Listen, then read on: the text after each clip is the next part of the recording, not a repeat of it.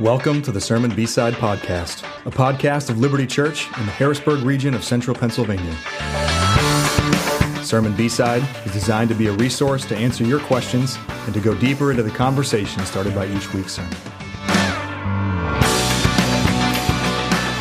Hello, everyone, and welcome to another edition of the Liberti Church Sermon B-Side Podcast. My name is Matt Luloyan, and sitting in alongside me today is Bob Bada Bing Carvella. Bob, uh, not your first time on the podcast, but first time in a while. Yeah, long time. I I I went back and reviewed uh, the, the the game tape. Yeah, sure. game tape from the last time. I did I say something? Did I not say something? We, we actually were gonna we were gonna wait to bring it up till we were on the air. But yes, yes, you did say something, Bob. So that's why you've been benched for a while. But we I thought, know I can be edgy sometimes. So it was that Bob Carvella edge. It was Yeah. that just you know shock jock Bob Carvella always bringing something that, that offends everybody. You never know. yep, we have had quite the uh, rotation on the B side podcast. Yes. uh, between different people preaching and then different people hosting. It's been really fun to have different voices on the podcast. But yeah, it's it's been a good season here. I've been enjoying the podcast. I think the Bible studies have been getting a lot out of it, and Yeah. nice to hear different voices. You know, no no offense to Steve, miss his miss his dulcet tones this his morning. dulcet but- tones. Yeah. Yes, indeed. Uh, but we're glad to have you back, Bob. yeah, good to be back. Yeah, and um, I got to preach yesterday from First John four. So I want to kick it over to you, and wherever you think we should go first, let's go there first. Yeah, I I was at the eight thirty service, and I, I I know that service. I, you know, I I've been coming here for just a few months shy of the whole history of Liberti. Yeah. and I would have I I would count yesterday among the most impactful services and sermons Huh. that I I can remember in in quite some time, and maybe over the whole history. Just I think I think the your sermon uh, and the the emphasis on God's love and understanding God's love um, really struck a chord with me, and I think a, a lot of other people. I thought Shay did a wonderful job uh, through the liturgy. I thought the Chris and the and the worship team uh, were were really on. I, I just it was really impactful morning for and and taking a break uh, during your sermon to pray as you did and, and thinking ahead to the summer and our sermon series on prayer. I'm, I, I just saw a lot of things and, and experienced a lot of things yesterday that were really impactful. So I, I just, I hope that that was the case for a lot of people. I know it was for me. That's really encouraging. That's that was the hope. It was um yeah, it's interesting. So we were talking about this actually with our residents this morning at our meeting because they they had similar feedback about specifically the um, pausing to pray in the service being a you know an abnormal thing. Um, probably something we should do, and I should do more often than that. Because there was certainly some feedback that that was really encouraging and, and was a blessing to a lot of people.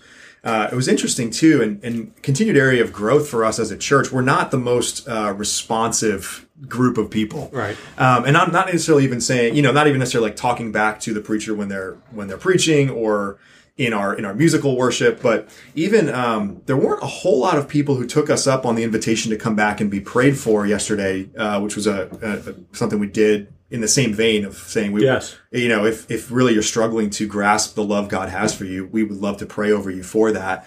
Um, so I, I walked away yesterday with kind of a, a, a question of, okay, I really felt God like you had, had impressed upon my heart in preparing the sermon that, that really there were, there were people at Liberti that needed to hear, um, just a, a, a real emphasis on God's love for them. And, and not one, and then kind of wondering like, I wonder what that was not seeing maybe an immediately visible response, but then getting a couple of people reaching out and saying that that was really impactful to them, and even starting to hear a few stories of Steve when he was leading communion yesterday, invited people to even pray with each other during that time, and not necessarily even have to come to the back if they weren't comfortable, and, and some people did that, Yeah. and that would be, gosh, that would be even a far better.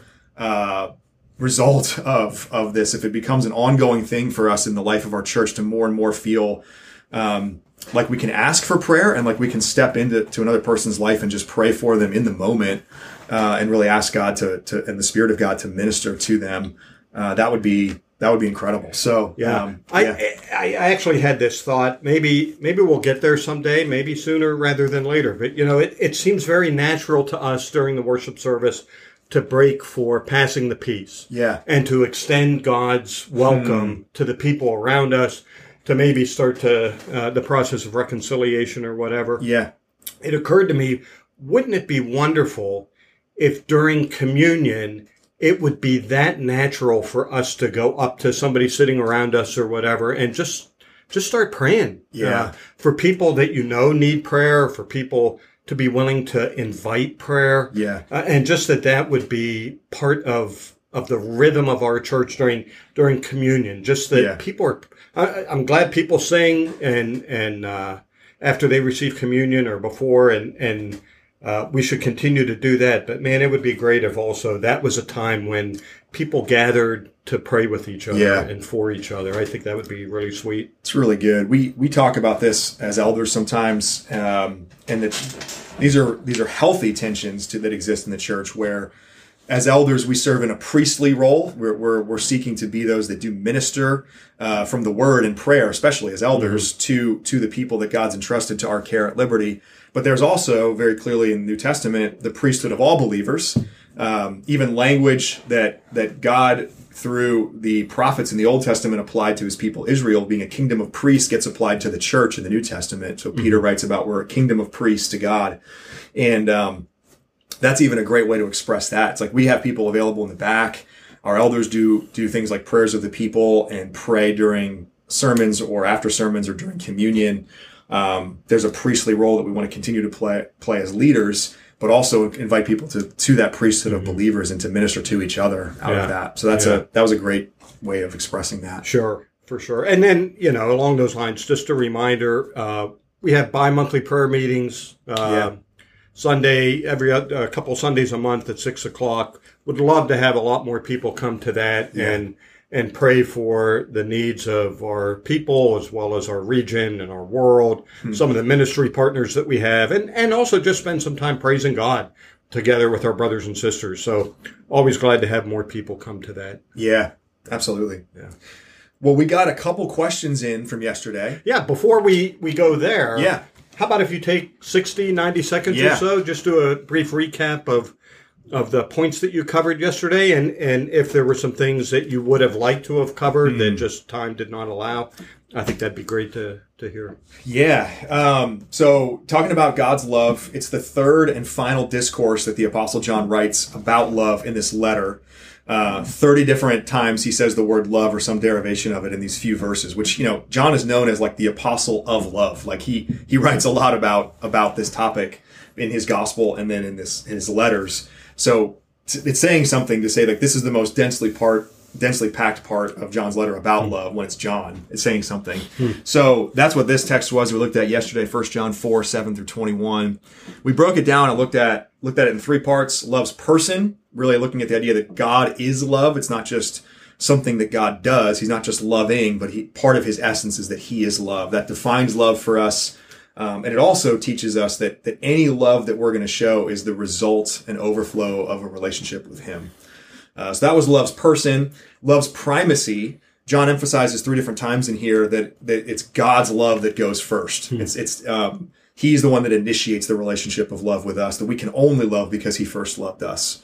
Uh, there's some there's some verses in this section in particular that are some of the most memorable in First John. Like if you've ever memorized a verse from First John, it, it very well might be in this section. Um, John four nineteen, we love because he first loved us. First John four ten, in this is love not that we loved God, but that He loved us and sent His Son to be the propitiation for our sins. So that initiation, that primacy of God's love, um, and that's then where we spent a ton of time just really, you know, from a from an application standpoint, um, just really trying to help people grasp like this really is true. Like God really does love you. Um, God's love really is for you. Verse sixteen is this, I think, understated but immensely impactful verse in this section uh, where John just says, "So we have come to know and believe the love that God has for us." Like that. Like if we could actually say that with a straight face, Yeah. if we could actually really come to know and believe the love God has for us, that that is such a, a life altering reality. Absolutely. Um, and and to be able to say that regardless of the circumstances uh, that we are going through at any particular time. Right It- it's it's an easy easy. It's one thing to say it when when skies are blue Yeah. and all that sort of thing. But then when you go through difficult storms of life, which we all do, Yeah. to be able to walk through those things, knowing and believing um, that Yeah. God is love and that He loves us. it- Yeah. That's just a total game changer in those circumstances. It really is, and it's just that that's the verse that maybe jumped out more than any in this in this passage in, in studying last week. So we spent a lot of time there. That was even where we kind of broke in the middle of the sermon just to pray uh, for people. And then the, the third point, uh, love's perfection, which is a main main theme of what John's writing at in this whole letter, but also in this text, that we are called to love one another. Uh, because of the love that we've been shown by God. So he has loved us. We are loved by God. And then out of the overflow of that response to that, we love each other. Uh, so love's perfection, that God's love is actually perfected or brought to completion uh, in us and in the way we, we actually, this is the audacious part of that, that we actually get to make the otherwise invisible God visible through the way that we, that we love. So if I had more time, I think I would have taken even more time there to unpack a little bit more of that. We've, we've done that a little bit in some of the other parts of, of First John where he's talked about love. Yeah. Uh, we've gotten a little bit more into the applications and outworkings of that. Um, so if there was more time, I think I would have would have liked to delve into that, or even didn't really get to touch on at all the idea that um, there's no fear in love, but perfect love casts out fear, and the idea that um, that if we have confidence for the day of judgment and we're not fearful of what, what God's going to say about us on the day that we stand before Him, that's evidence that we've received the love of God. That's evidence that we are living in the love of God. Uh, whereas if we're fearful about the day of judgment, we're not sure what, what God would say to us.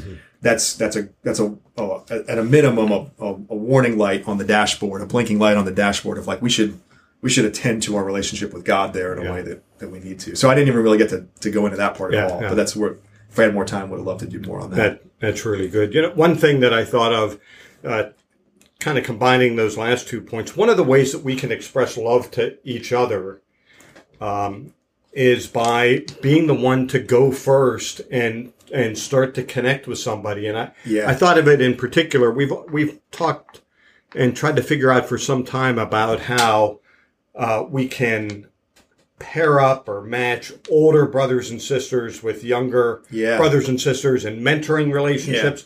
Uh, mentoring maybe the older to the younger, but also younger to the older, just caring for them Yeah. and for their needs that are are different than now than they were when they were younger, and Hmm. and thinking about you know what the the struggle is for somebody to go first. yeah. So I, I would just really encourage folks if there's a younger person that you know Yeah. or an older person that you know within Liberti and, and you think, man, it would be great to get to know them better, be the one to go first. Yeah. Um, this week or over the next couple of weeks, take weeks, take the initiative to, to connect with that person and, and start to you know, have a cup of coffee and just see what God might have for that relationship. So That's a good word. That's a really good word. And, and, and certainly, um, even could start to happen even in your Bible study group this Yes. week, aspects of that idea of going first, um, whether it's from vulnerability and transparency standpoint.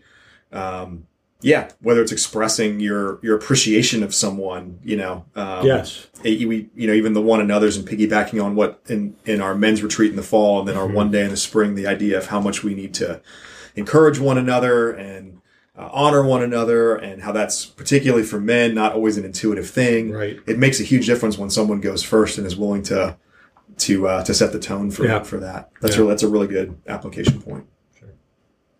Well, we did get a couple questions, uh, so why don't we dive into those and and see see where they take us here. Sure. Yeah. Uh, first one here.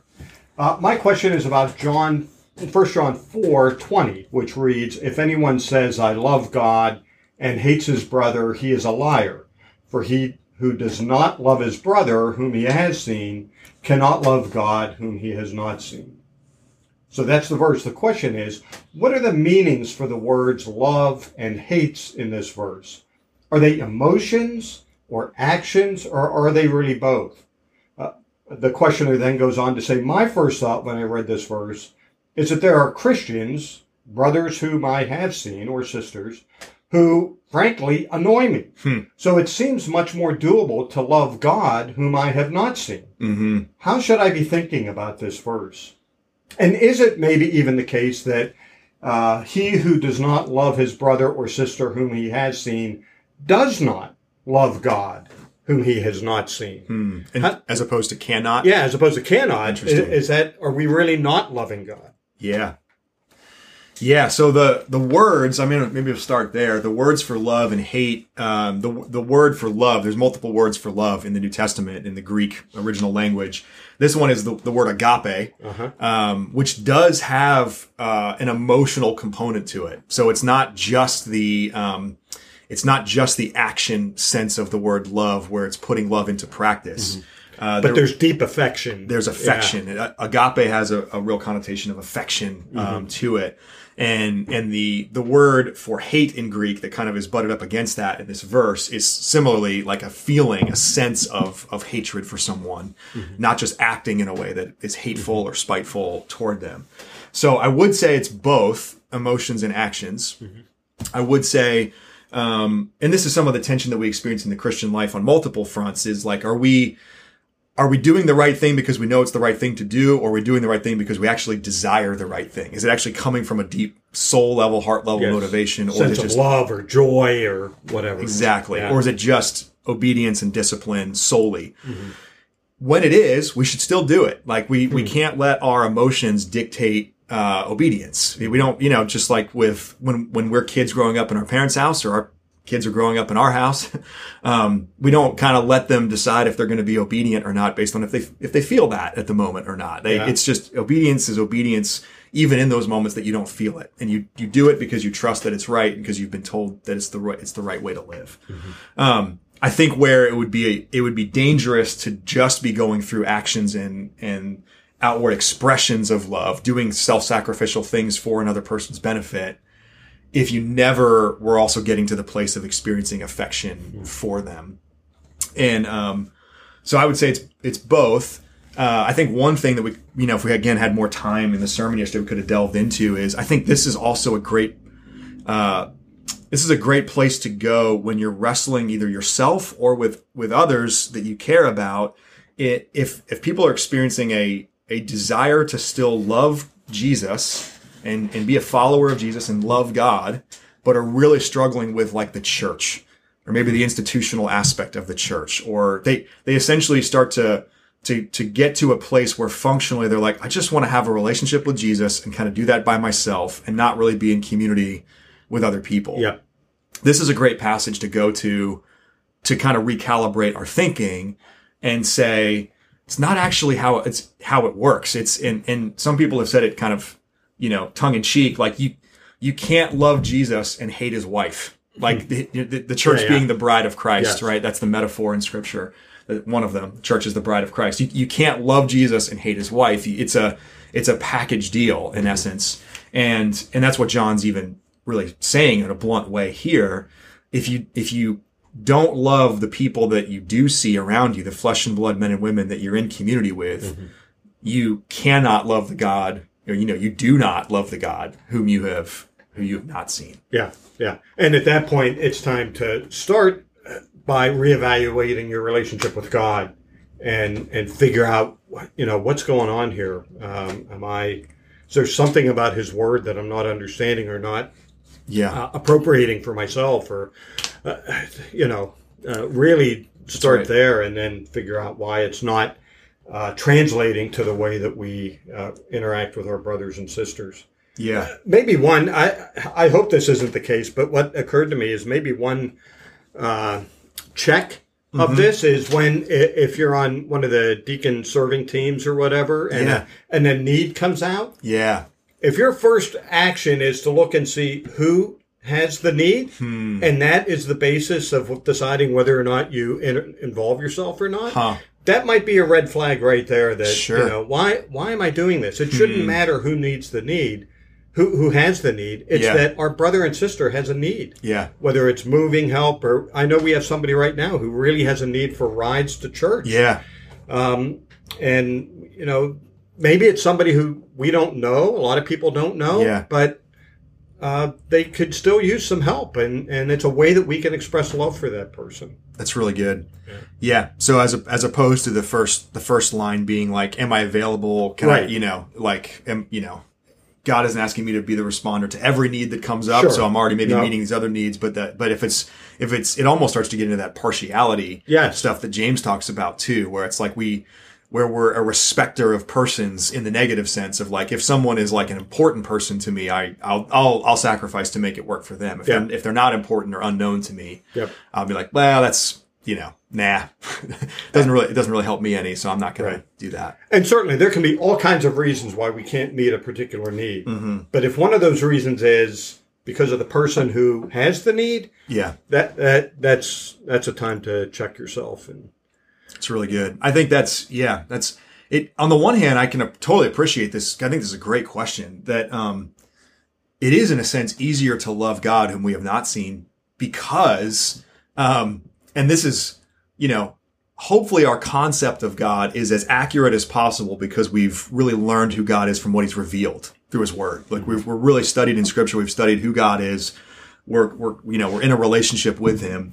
Um, but one of the reasons it's easier to love God in, in that sense, it feels easier to love God is because um, we don't have the immediate mirror in front of us that, that reflects back um, like where we're actually falling short. Like in human human relationships are so sanctifying yes. um, you know, and people talk about, you know, parenthood is certainly sanct- is incredibly sanctifying, marriage is incredibly sanctifying, but friendship is incredibly Oh, sanctifying. yes. Any relationships that you're actually in that have substance are really sanctifying, and so it is harder, uh, in the one sense, to um, it's harder to uh, to be in a relationship with a flesh and blood person because there's there is an immediate um, feedback loop of like the, the, I'm either like doing this well or not doing this well. Um, whereas with God, we don't automatically have this like right in front of us mirror feedback loop that's right there. Right.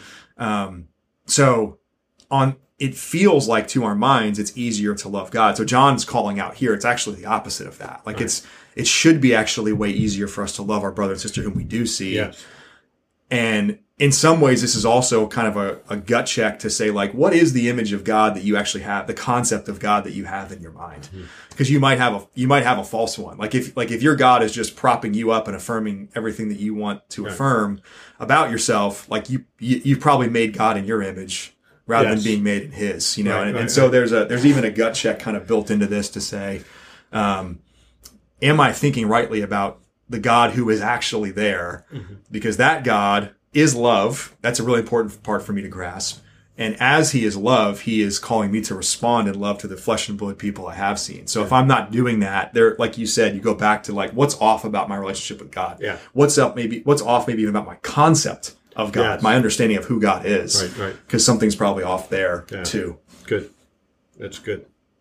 Well, we got one more question. Let's uh, let's dive into that one. Yeah.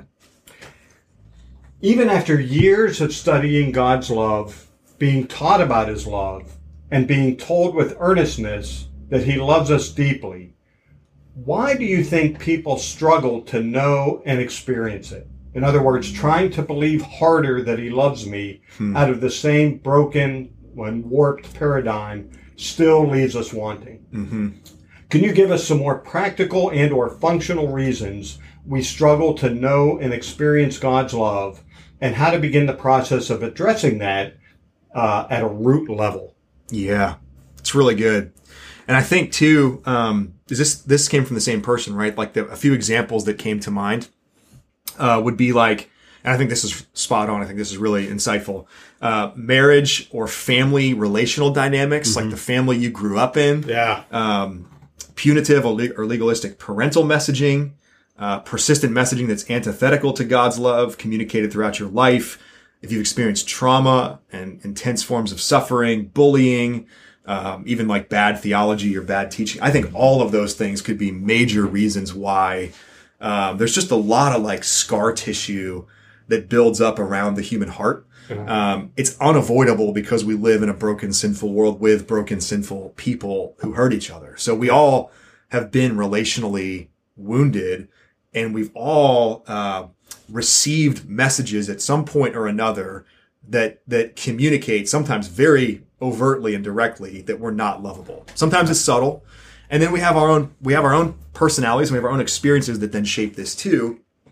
Um, I really have appreciated Curt Thompson's work. He's a he's a Christian psychiatrist based in DC. He's written a couple books called The Anatomy of the Soul and The Soul of Shame. And in the soul of shame in particular, he talks a lot about what's called the shame attendant. Hmm. And that each of us, you know, in our in our in our soul, in our mind, the immaterial part of us has a voice that that essentially is the per, is the the voice that's always saying to us and reinforcing this message of you're not enough. You don't measure up. No matter how mm-hmm. well you're doing at this, you're doing you're not doing well enough. For sure. And that shame attendant can come into existence um, from a, a, variety of different means. It often does have uh, a human relational source to it. It usually does come from someone significant in your life who has said something like that or at least who has not said the opposite of that, who has kind of created an environment where it's like, you just, uh, you're never going to quite measure up to my expectations or standard of you. And it starts to become cemented as a voice in, in our minds and in our, in our hearts. Yeah. So I think that's, that is wherever that's come from. And I think this, this person has given a really good list of potential places. Yeah. Um, I think that is one of the, maybe the primary reason, um, that we struggle to believe that God really loves us, mm-hmm. that we really, that there really is a being out there who is perfect, who knows us completely and yet loves us completely, uh, and who, who does say to us, um, you are not only lovable, but you are loved and mm-hmm. I love you. Yeah. Um, through and through to the end of your life, to the end of your sin, to like, I love you through all of that. Um, we just don't have a human example that's anywhere close to that, uh, that it makes it just such a hard leap for us to get there when it comes to, to that being true of God. Yeah, yeah. And I think a lot of us, I know for myself from the theological background that I have, it's real, it's real easy and familiar to think about our, our sin and our guilt. Yeah. And, and we have that picture of the courtroom setting where, yep. You know, we're declared not guilty and, you know, all that kind of thing. Yeah. I think the shame is um, more of a challenge for us. That's not yeah. a category that we, um, that at least I have uh, really uh, dived deeply into. It's much more the guilt and the sin yeah. and, and that sort of thing. But the shame just carries on and on from, you know, things that happen from the earliest years uh, of your life just continue to to shape the way you think about God and the way you think about yourself yeah. Yeah. and and to be able to begin to think about ourselves the way God thinks about us as we read hmm. here in First John. Yeah. Um, and and to be able to encourage one another in that way would really be incredibly life giving and life changing. Uh, uh, absolutely. And I, I think that's even a great way to continue to pray for each other, whether in your family, in your Bible study groups, in your among your friends, like a, a prayer that that would say, you know, like for Bob, for me to pray for you, like Father, I pray that Bob would see himself the way that you see him. Hmm. Um, and I, you know, and, and for me to pray for myself, for other people too, like get, help me see people the way you see them. Cause, cause there really is this is where these things are so connected to, and even the call to love one another in the Christian community mm-hmm. ends up being one of the most healing things that helps us actually believe that God loves us too. If we can actually get to the place of, of, of loving each other with the affection and, and the action, but yes. the affection in particular, mm-hmm. um, will really actually start to heal some of the wounds that are there not perfectly in this life, but but substantially and significantly by the by the power of the Spirit. Um, even to go back to Curt Thompson's work in The Soul of Shame, the only remedy to shame is is the you know is vulnerability. It's actually saying, I'm gonna now go ahead and put my real, honest, authentic life and self out there to be known by other people and which is the which is the very thing that that shame tells you you can't do. Mm-hmm. Like the right. shame is saying if you did that, if anybody knew, they would run away. They yeah. wouldn't be here. But the only remedy to healing shame is to to actually step into that vulnerability and then to have other people actually on the other side of that say, Hey, you know what? I don't think anything less of you for saying that. Right. I, I love you. I respect you. Man, that is substantial. And if I can be helpful in like addressing that in your life, I want to do that. But I just, you know, but for someone to be able to hear that, um, and to say, I'm not going anywhere. Yeah. Uh, I'm with you in this. um, that's on a human standpoint, that is how we show love to one another, Yeah. and very specifically how we show the love of the uh, the Father to one another in our relationships, and maybe and maybe over time get to the place where we actually can believe that um, that God does love us Yeah. the way that the way that He does, the way that John writes that He does. Oh yeah, and just you know, ju- I was thinking the very same thing. If if we can be a body of believers who can say with all authenticity, "I'm not going anywhere," Yep. man, that that uh, I think we have a lot of that, but boy, we could always use more. could always use more and it it it takes even some reps to do this but to actually say to other people in your christian community i love you Yeah, with um without feeling like an awkwardness of that it might it probably will feel awkward until it becomes something that you do more often and especially until you actually do feel that affection for other people Right.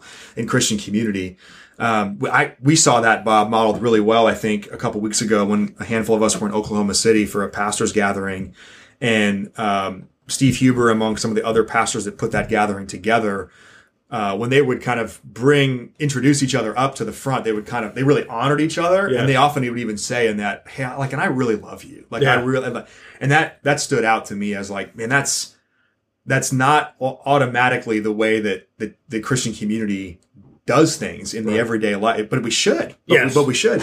And uh, I thought that was a really beautiful example, even modeled for us, modeled for me for sure. um, recently. Yeah. So that's that's even another practical thing to take maybe from this text in First John, and as you as you continue to work this out in Bible study groups this week, um, to even invite people to to to share where they might struggle to really believe the love God has for them. I, I threw out a few categories in the sermon yesterday. The, the moral struggle, like if you are battling more the guilt of sin and just feeling like God couldn't possibly love me if he knew this about me, knew this dark part of my past or present. He knows that. So how could he love me?